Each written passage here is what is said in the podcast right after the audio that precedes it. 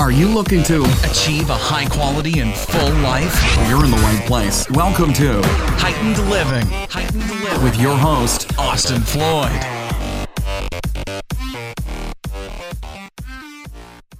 Boom, coming at you with another podcast. In this one, I talked to Rusty Moore. So, Rusty originally founded Fitness Black Book, uh, basically a site about how to actually look like Hollywood figures versus the big, bulky bodybuilder look. And of course, the bodybuilding community did not like him at the beginning. Since then, he's done a ton of stuff, and we get into a lot in this episode. But mainly, we go through visual impact fitness and his new approach to dieting, which is completely contrarian to the paleo diet. So this one's definitely a great episode for anybody who's thinks about paleo keto low carb and uh, thinks there may be something wrong with it. But we get into way more than just that. Um, it's a very, very entertaining episode, and I think you're going to like it a lot. So make sure to leave a review before or after the episode. Otherwise, without further ado, let's get into this episode with Rusty Moore. Rusty, thank you for being on. So we were just having this conversation about AI and it taking over article writing. But I agree. I think a lot of the the fear of AI is always like it's going to take away everything. But anything that's like unique and that you do and that personal element, that's like what stays because it's very hard to replicate that. Yeah, I agree. I think that the AI can take like facts and things like that, and uh, you know, and, and even create, you know, that they could they could probably scrape the first one million results of Google and then compile a decent article and stuff. But what they what it can't do, and I don't think it's going to be able to do for a really really long time, is um, create a personal story, like like an actual um, individual. So I think the thing that's going to differentiate us as content creators that, that's not artificial intelligence is our own background and story. So I think that's super important in writing. Like it's gonna it's gonna become more important to stand out. Yeah, there's uh, I'm reading uh, Super Intelligence. Have you ever heard of that book? I've heard of it, but I, I I don't really know what it's about. Well, see, I'm not that far in, but one of the concepts that I loved is he said every time that we figure out uh, artificial intelligence that like originally they were like once it masters chess, that means that it's the like it's true AI. And then it did, and we're like, well, that's not really AI. And it's like every time that it masters something new, we're like, nah, that's not really, it's not it yet. So it's right. very interesting to see that progression because it's like until it can do the like where we just do something like completely random and out of the blue, it's gonna be very hard to replicate what we do. But thank you for being on the show. Um, I wanted to start a little bit with like Fitness Black Book, your beginnings, and uh, like how you got into the scene, what the intentionality behind that was. Yeah, so I started online. I started online in about 2004, but I didn't really have a, a, focus. I was very interested in fitness, but didn't really know how to, uh, you know, get my message out there. And at that time, I in, two, in 1999, I saw Fight Club, and um, I'd been running clothing stores for 10 years up until that point, or maybe not 10 years, like eight or nine years up until that point. And I'd also been lifting weights. And when I first started working out, I worked out with these guys that were kind of, they're steroided up guys. I wasn't using steroids, but they were. But so they kind of influenced me and I got kind of bulky and stuff.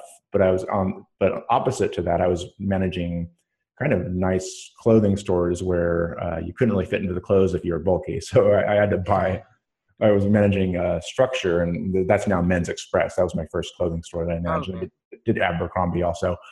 Um, but uh, I couldn't even wear those clothes, so I thought this is kind of stupid. Like if if you can, you know, I mean, if you can't look good in clothing, so then I um, figured out how to lose muscle on purpose um, on my own because you couldn't find out that information in magazines or yeah or online, right? So no um, muscle and fitness yeah yeah exactly. So um, over a period of a few years i wrote the outline for a book on how to how, how to do this. And i just didn't know how to get that information out there. And then in 2006 um, that's when uh, wordpress kind of came on board. I think they started before that but that's when it became kind of became a thing that people started to do. They started to blog with WordPress, right? So I started a blog in 2007 and I took the information from my outline for my book and then just would do uh, blog posts. Oh, awesome. Yeah. And so the funny thing was, after about, I think it was month four or five, um, somebody on bodybuilding.com, uh, they, they had a huge forum at the time, and this is before Facebook, right? So, um, this, everybody was on forums and bulletin boards and stuff. So, so there was 700,000 members on this forum, and one of the, the moderators said, "Look at this skinny little motherfucker, like talking trash about bodybuilders and stuff." Um, you know, he doesn't even lift and all this. So, so I got negative press, and uh, my site got attacked big time because I was saying that, hey, you know, too much muscle is kind of cheesy. Um, you know, because because that's kind of what I believe, right? So, yeah, um, seriously.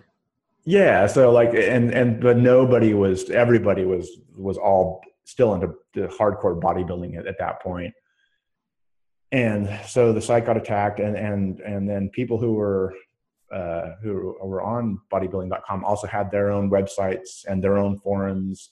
And so there's a huge viral uh, attack kind of against my site. And, I, and I'm, I'm, not, I'm not exaggerating. I got, um, I think 1500 comments on the first day that bodybuilding.com what uh, attacked my site. And then it was, then it trailed off. I was getting 300 to 400 per day and I'd have to moderate because some of them were, were good comments. I didn't want to like delete yeah. every comment but it was taking a couple hours a day and i was managing a suit store at the time and working 60 hour weeks and and, oh and trying to write new blog posts and stuff and uh, and so my mentor at the time i'm just like dude i don't know if this is worth it. I'm making like you know a hundred dollars a month from my blog.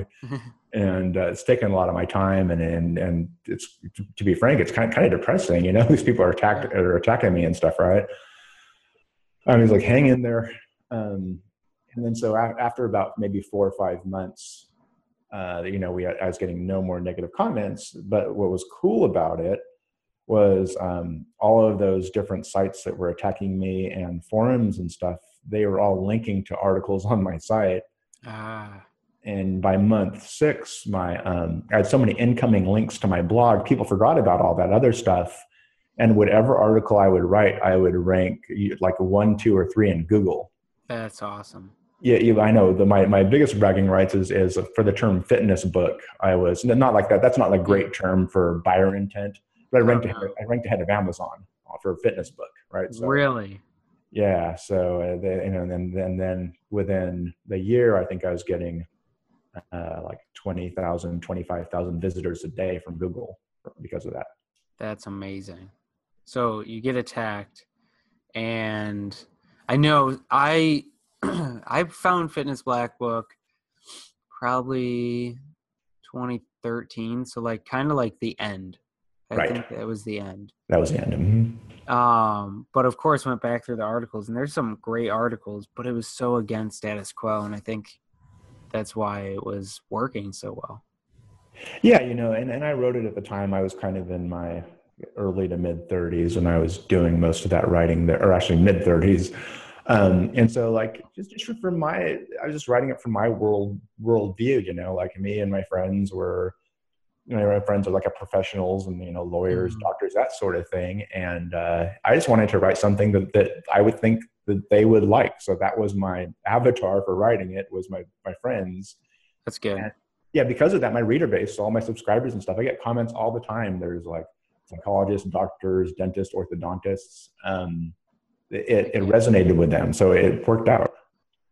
So then Fitness Black Book ends and you had you created visual impact right after or maybe a year gap or was it right after that? Yes, it's almost like a two-year gap, really. I, I, I took a pause. I was just I got distracted with some stuff and yeah, selling on Amazon, and you know I got into the Bitcoin thing, and uh, and I, I even um, did like in 2016, 2015, 2016, I even did a little bit of um, those uh, clickbait style. Yeah. I got distracted, right? So I actually did pretty well with that, but um, but then it just wasn't fulfilling, you know, just totally just celebrity type stuff. So. So then Visual Impact gets created, and I know now, and we'll talk about this in a minute, you're going the contrarian route to the paleo diet. But what was the idea behind visual impact at the beginning? Oh, when I when I created visual impact. So the thing about fitness black book was um, there was a lot of articles on there that were um, just articles to get to get my blogger ranked. So I knew that people search for a lot of celebrity stuff. So there was mm-hmm. just a lot of like shallow content, like how Jessica Alba got a bubble butt, or, you know, that sort of stuff. So it was, I just thought like, uh, if my family read some of those posts or, or somebody I just met, like, oh, let me look at Rusty's blog. It's Fitness Black Book, and it's about like Jessica Biel's butt, Jessica Alba's butt, you know, Taylor Lautner Newman, because that, that was, you know, in, in the early or the mid 2000s, right? Those were kind of all the, the search terms. It was kind of really stupid articles, some of them mixed in with good stuff, but like a lot of stupid articles there. So when I created Fit, Visual Impact Fitness, I just wanted to kind of wipe the slate clean. At this point, I'm a good writer. At the beginning, I was all right, but, but mm-hmm. now I think I'm a good writer, right? So, and I know how to, how to do web design and make the stuff look really clean. So I'm like, let me just create the nicest looking blog on mobile stuff that where every article is really good and that I'm proud of. And that was kind of the idea behind it. It was a similar sort of thing, but just nothing but good stuff. You know, I didn't want to water it down with any of the, you know, celebrity totally. type stuff. Yeah. Yeah, I feel like that's such an underrated thing because like nowadays Google is just saturated with those the content that is written for that like, oh, how can I increase Google SEO traffic? Unless like, wow, this is an amazing topic that I really want to write about or something like that. I think this will blow people's minds. But of course, they're not searching it if it's like an aha moment.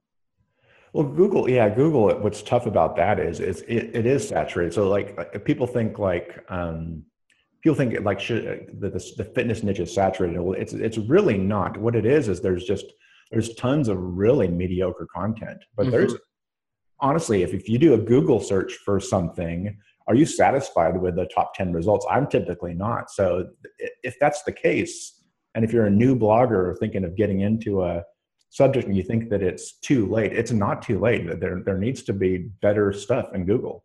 Yeah, I was listening to a podcast by Susan Wu. Um, she's more of the marketing side of stuff, but she was talking about like good copywriting is basically dead for most companies right now.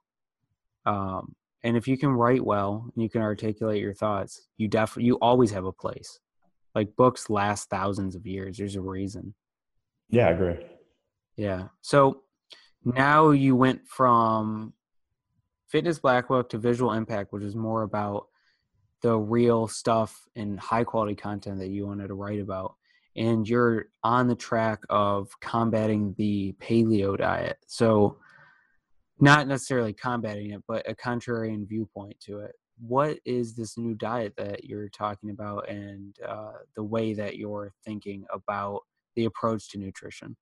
So this is interesting. So I started when I, when I started Fitness Black Book in 2007. That's right when the like paleo and primal stuff was taking off. Um, and so I'm I'm friends with a lot of the early people involved with paleo and primal. I mean, I was one of the first persons to have a guest blog post on, uh, you know, Mark Sisson's blog, Mark's Oh yeah.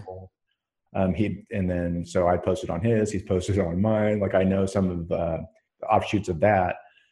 Um, but what was interesting was I went to Austin with uh, um, back then and and recently too, and uh, hung around tons of these paleo and primal people and stuff. But what I was finding was um, some of the guys in their early to mid 30s were uh, like I don't I'm not going to name name names obviously. Um, had to take Cialis and things like that really? because because of erectile dysfunction. Hmm. Because so what happens is uh, you know a high fat diet you have to be really careful with that and and the first signs of clogged arteries and things like that is erectile dysfunction because those are small capillaries are some of the oh. smallest in the body and stuff so that kind of worried me right um, and you know and i remember in the 90s and, and even late 80s um, that we would get lean doing the exact opposite and i had tons mm-hmm. of energy and stuff and so that was always in the back of my mind um, but also during this time i met a um, Olympic strength and conditioning coach in Iceland, and I met him like in 2009 or 2010. He would comment a lot on my blog and stuff, and I became friends with him and kind of lost track. And then a couple of years ago, uh, reconnected with him on Facebook. Um, and then last year at this time, um, he posted a picture of himself and he was just shredded. And he's like only a couple awesome. years, only a couple years younger than me too, right? Just insane. So, so he, you know, he had a ton of comments like, dude, what are you doing? Are you getting ready for a contest or something? You know, and, and he does, he's a competitive judo fighter too. And he, he trains oh. for performance, not even, he's not even trying to look good. He's just trying to make weight for judo. Right. Mm-hmm.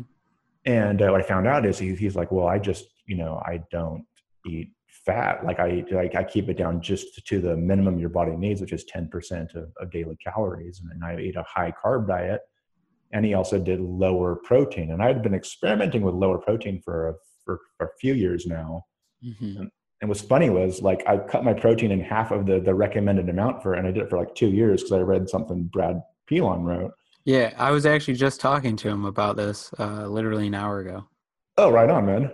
Yeah. yeah so, so, so like the low protein thing, like, because uh, they always say like, you know, you, you need like one gram per, you know, pound mm-hmm. of body weight or whatever. So I thought like, what if I just had hundred grams of protein in a day and I didn't lose any muscle at all? And I'm like, oh, I think these people are lying to me, right? Yeah, seriously. Did, did for two, two, yeah, for two years too, right? And, and so then I cut it down to like 70 grams of protein, no muscle loss, no strength loss. So I don't know what that is, but I believe you have to have do you have to be training. I think resistance training is the key, is what it comes down to, right? Yes. Yeah. Um, but anyway, so uh, so then Mark, you know, he, he's eating high carb diet, low protein, low fat. So then I do more research into, um, you know, body fat and stuff. And I knew this for years, but um, really your body has an extremely tough time converting carbs in, into into body fat. It has to you know, it has to transform the carbs into body fat, whereas fat doesn't have to transform at all. If you eat saturated fat, your body stores it as saturated fat in your on your body. If you eat uh, omega six, you know, fatty, you know, fatty oils and stuff like cooking oil, mm-hmm. that's the form that it gets stored in your body. When you burn it, it, it comes back out in that same form. Um, and there was a, a study where they where they tried to they, they took a bunch of people and they tried to make them fat with carbs. And these people had to eat 5,000 calories a day um, of, of almost nothing but carbs. And they could barely eat enough to even begin to yeah to, to to turn carbs into fat and that only happened after day six of eating as getting stuffed with bagels and just being like you know so you know their stomachs hurt so bad um, that they could hardly even do it. That is so crazy. I, yeah, and so and so so really, what it comes down to is is you can lose.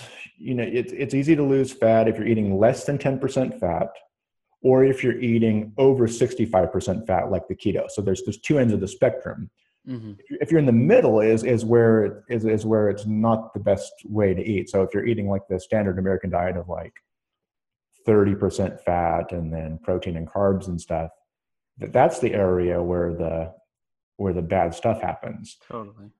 And so all the blue zones and stuff in the world are basically around ten percent or less. So Loma Linda, California, is is a blue zone. It's the only blue zone in the, in North America and they they're vegan and they eat under 10% and then okinawa that's the same mm-hmm. um, so the longest living populations stay lean on the 10% or less and then the other end of the spectrum the 65% or more um, that's keto and and we don't know how long these people are going to live because there hasn't really been a there hasn't been a society who's done this yeah, there's. I know Jordan Peterson often talks about the long term ramifications of different things that we're doing in this society and how, like, you have to have 40, 100, 200 years to actually know how it plays out. Yeah, we don't know. You know, it, it's it's a it's kind of a it, it's a guess. You know, but but what I do know is that there's people getting erectile dysfunction from this diet and uh and but th- these are guys are, that doesn't happen immediately but you know year four or five i think people are going to be really like not very oh, yeah. pleased with what happened so Um, and I'm not saying that everybody's going to get erectile dysfunction that does keto and like slamming it like, you know, that type of thing. But when you eat less than 10% fats, that's not going to happen. I mean, that's for sure not going to happen. I mean, it just, Yeah. just won't. So, um, Yeah. that's Yeah, my, Totally. And I mean there's there's a lot to be said about like one it's the quality of food too. Like when you're going for more fat, I see people exactly what you were saying reach for the omega 3s, 6s, the stuff that does get stored so easily and it's like toxic in a lot of cases, especially when heated. But when we do things that use the adrenal mechanism for energy, that's when that stuff starts to happen. That's a lot of the keto stuff. You're just taxing those adrenals. They're like, I don't know what to do anymore. Someone please help. Yeah, and I, think for the short term, you know, I think for the short term, it's probably fine. If somebody is like listening to this and they're on keto diet, I don't want them to panic. I just don't think that this is something somebody wants to do super long term. And even my diet, the diet I created with Mark, um, you know, like I'm not like, you know, I'm not like somebody. I'm not telling somebody that they're going to have to like join my diet, like, like a church or like a, like a religion or a cult. I'm like, man, give it a try for six six to twelve months and Yeah. get lean. And then if you like the way this diet, you know, if you like eating this way, continue to do it. Otherwise, just come back to it when you need it. I'm not somebody who who is like, jo- you know, join us and have like a glazy look and, and, and like and uh, like I'm part of a huge movement. That's that's not what this is about.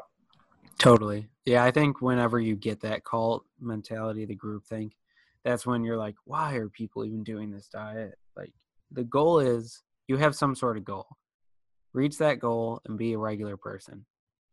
Yeah, exactly. And and and that's well that and that's well that was one of the things about keto that I couldn't really get on board with too is is you can't if you drink alcohol you're out of ketosis. And so that was kind of like a I'm a huge bear person you know? I like to go to bear fests and So beer totally. gardens and like I like to have my like a Manhattan like when I go to a bar or you know things like that. So um our diet you know you can you can have that stuff and obviously you can't go overboard but it's it's more beer friendly Yeah, so it's like it's like life friendly in a sense. yeah exactly living fulfilled versus like I'm gonna live forever. It's like, but I lost all my friends and I'm not allowed to eat anything anymore.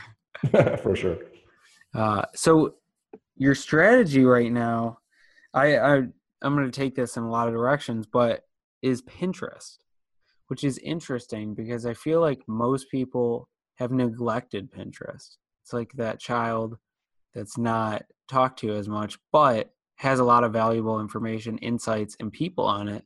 And it's like literally the visual search tool of the internet. Yeah, so th- that's that's why I liked it. So the thing is, is that running a blog, you know, you have to write quality articles. Mhm. That that takes some time, and then there's a lot of things that happen behind the scenes that people don't really realize. It, you know, you have the you build your email list, and then you drip out emails to them in an autoresponder responder sequence, and then you have to create products and uh, you know answer emails and things like that. So I didn't want to go on to like Instagram or you know I, I did a Facebook page that has like thirty thousand likes, but I didn't, really get too much traffic from that. And Mhm. so now the big thing's Instagram, right? Yeah. Well, I, didn't, I didn't want to go on there and then have to post something and then have to deal with responses, right? You know, like like comments and things. l- It can be crazy. yeah, and say, even same with Twitter, you know, you get weird, like, I just don't want to Yeah. deal with that. So, so Pinterest, you put up an image that links to one of your blog posts and there's no comments, you're done. I mean, there is comments, but nobody uses them, right? So it's like, Mhm. you don't, you don't have to babysit it. Yeah. And so we started using it um, about a year and a half ago, I think is when I started. And then I got a pretty good course um, about a year ago on, on how to really master it. And uh, now it's by, by far our biggest source of traffic. I think we get anywhere from 7,000 to 10,000 visitors a day from Pinterest. So and then it's pretty hands off. Yeah, and that's fascinating. I mean, your images on there, one, they're spot on, but two, it totally is one of those like when everybody's paying and competing on one thing, like why don't you find the other thing everybody's on but no one's doing it yet? Yeah, I mean, I if I could, I'd go back to I'd go back to MySpace. I like everything. That, I like to do everything that people aren't paying attention to. So you guys fight each other over here. I'm I'm going yeah. over here. and then there's like five thousand people on MySpace, and you get them every single day to your site. Like, this is enough. It's you know, it's that mentality of quality over quantity as well. I agree. I agree. You don't need them like hundreds of thousands of people you need like the good people who like really want to view your content interact with who you are and like they actually add to the community versus take away and pinterest yeah exactly and pinterest the nice thing about it too is it's um it's the buyer demographic i mean it's like mm. uh, it's a millennial mom and her who's about 30 33 to like 50 you know you know yeah. around kind of that age group um, it's probably we get maybe 60% women and, and 40% men going to our pins and stuff but it's a um, it, it's it's a it's a kind place. There's no trolls and stuff. It's not like when i go onto um, instagram or even tw- twitter's even worse. It's political. It yep. is nasty. It's you know Trump and somebody's calling somebody else a libtard or you know like that. So it's like it's a downer, right? Pinterest is nothing but like um, images that people save, things they want to come back to. So for fitness, it's uh, they might save a pin on how to get good abs, and but not come back to it and read that pin until later on. So they're they're kind of um, it's it's about their future. It's like you know where do I want to travel? Here's a pin of Bali or a pin of ten best sandwiches to eat in Chicago. Mm-hmm. It, it, it's it's just positive and goal oriented, and and it's just it's just a nice place. I, I, dig it. I like that. I like that thinking. I, Twitter is the worst. The people on Twitter, what people will say, and just like it's ridiculous. Especially like you brought up Bitcoin. The cryptocurrency community on Twitter is like probably the worst in the world. These people are like they all hate each other and they all think they're right. yeah, and then and then I don't even want to. And then YouTube feels like junior high level comments and stuff. It's totally ridiculous. It's a it's a very interesting because like if you're not attracting the right community or you accidentally get thrown into one of the wrong mm-hmm. ones, like they can be vehement, just like the bodybuilding.com forums were at the beginning. Right. Right. But so okay, so you're on Pinterest. You got an awesome uh, course about the opposite of paleo. We're going to call it the live live free diet. Uh, what's the name of it? Oh, high carb fat loss. High carb fat loss. Awesome. And so, what have you been really interested in lately, though?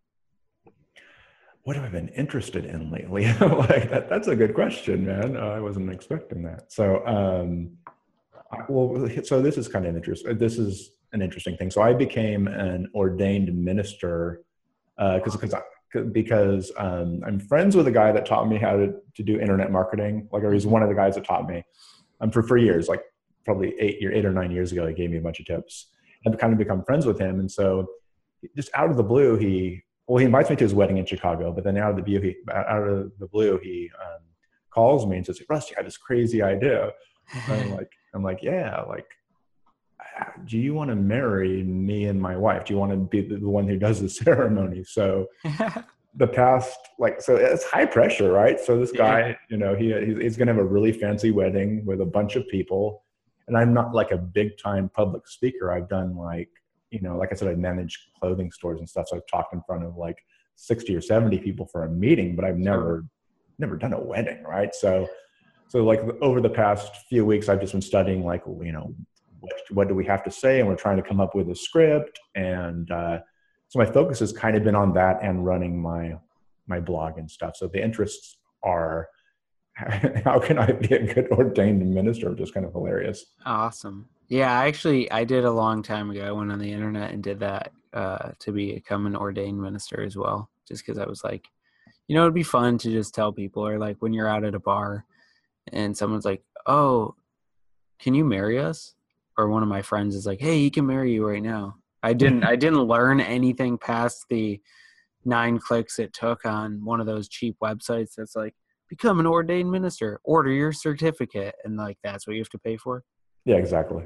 But uh that's awesome. Is it in Chicago you said? Yeah, so it's just on the outskirts of Chicago, and, it, and it's really it's it looks like it's going to be an awesome wedding. So they have like a, they rented a huge barn, so it's kind of like the I don't know if you it's not like a hipster wedding, but you know what I'm saying? It's Yeah. kind of like that sort of thing. like, yeah. Well, let, let me know when you're in Chicago because I'm there uh, a few times a month. I spend a lot of time there, and we could definitely grab a beer. Nice. So you you live close to there?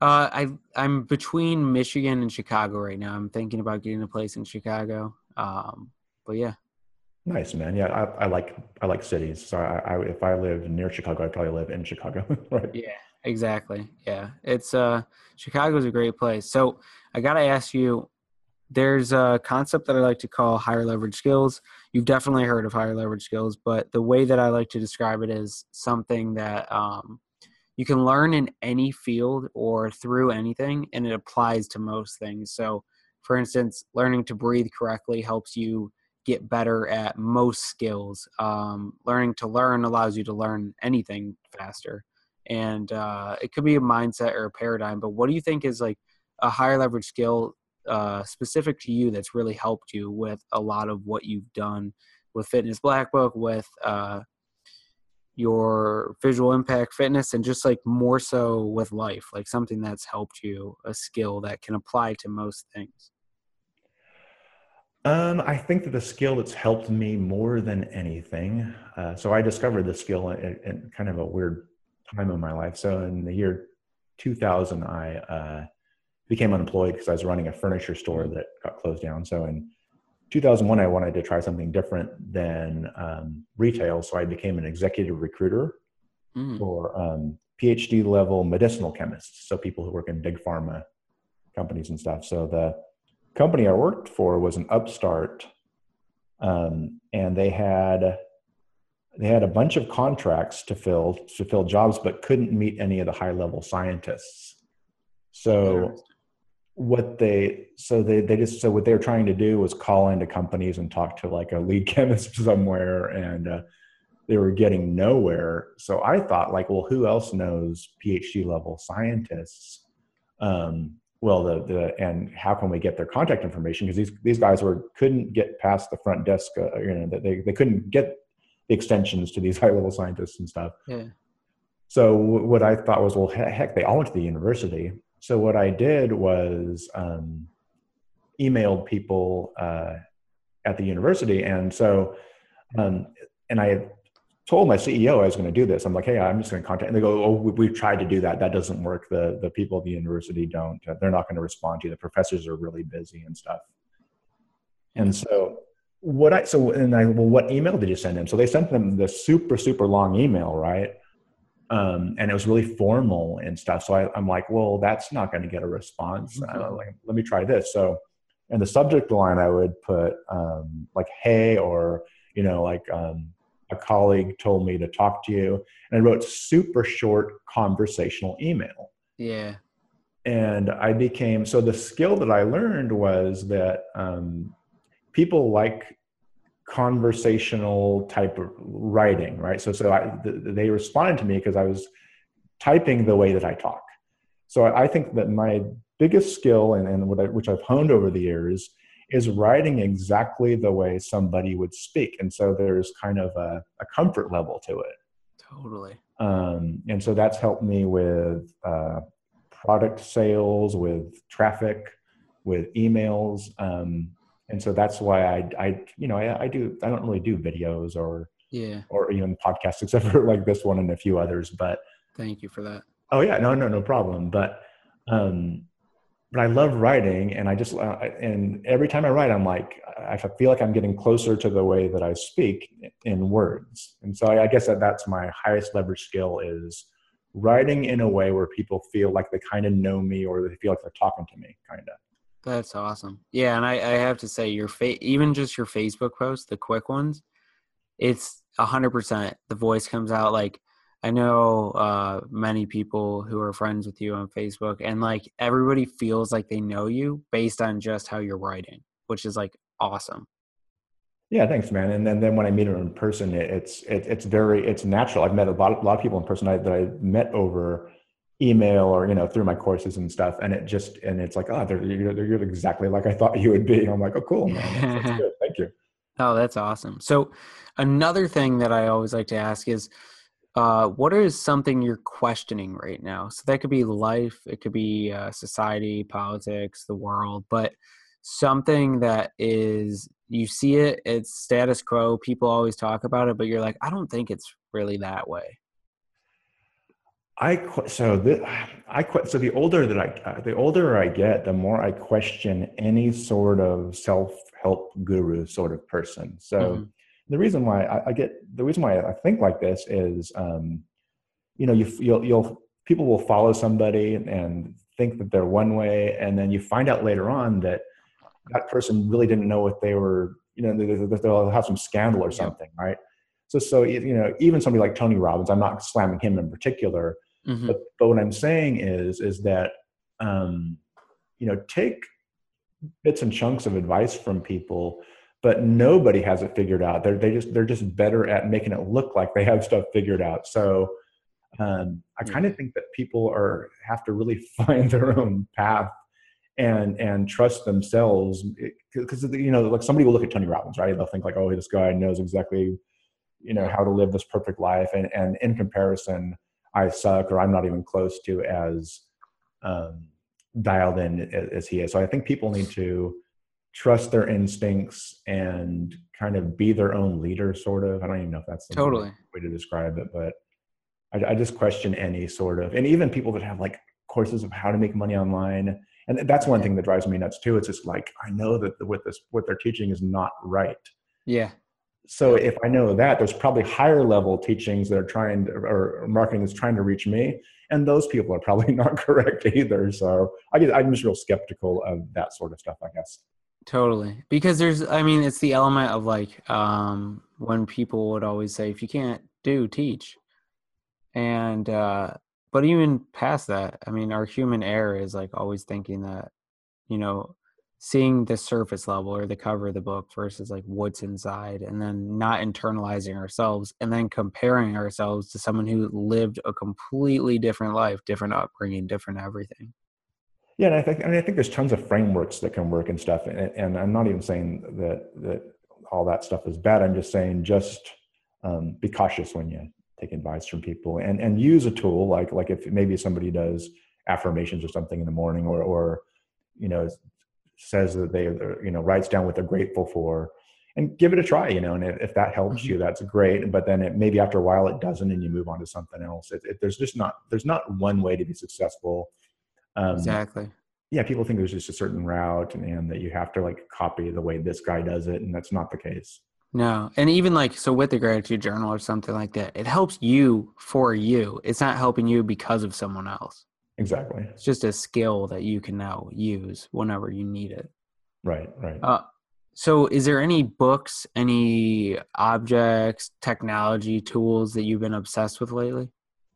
So, I'm, I'm going to reread the War, War of Art by yes. Stephen Press, Steven Pressfield. That's probably my all time favorite book. And then book number two, which I'm going to reread, because what I've decided to is uh, what I used to do is um, read a different book oh, you know, read different books and yeah. stuff. So, so now my, my whole idea is why don't I just find like the five best books that have really helped me? And I kind of just want to loop them over and over mm-hmm. and actually master them, right? Yeah. Kind of like the Bruce Lee thing says he's, he's not afraid of the man that knows a thousand kick or 10,000 kicks, but it, he's more afraid of the man that's practiced the same kick one, 10,000 times. Yeah, Something yep. like that, right? Yeah. So that book and then um, uh, Linchpin by Seth Godin are my two favorite books. I'm going to read that one next. Awesome. Yeah, I'm doing that right now with uh, Anti Fragile. I've not read uh, that. You have it? Okay, so I know you may not want to add books to your queue. I can add another in rotation. Book number uh, six. So Nassim Nicholas Taleb uh, created "Fools by Random," "Fooled by Randomness," "Black Swan," um, "Anti Fragile," and "Skin in the Game," and they all kind of like complement each other. I think "Anti Fragile" is the best one because the mindset of it is uh, things that gain from disorder and he goes through everything in uh, kind of our life that we miss that like a black swan event is all these things that added up that we never saw coming, or uh, the fact that like doctors often mistake evidence of absence of something not being there for absence of evidence. Um, it's a very good book for like different mental paradigms and thinking. Nice.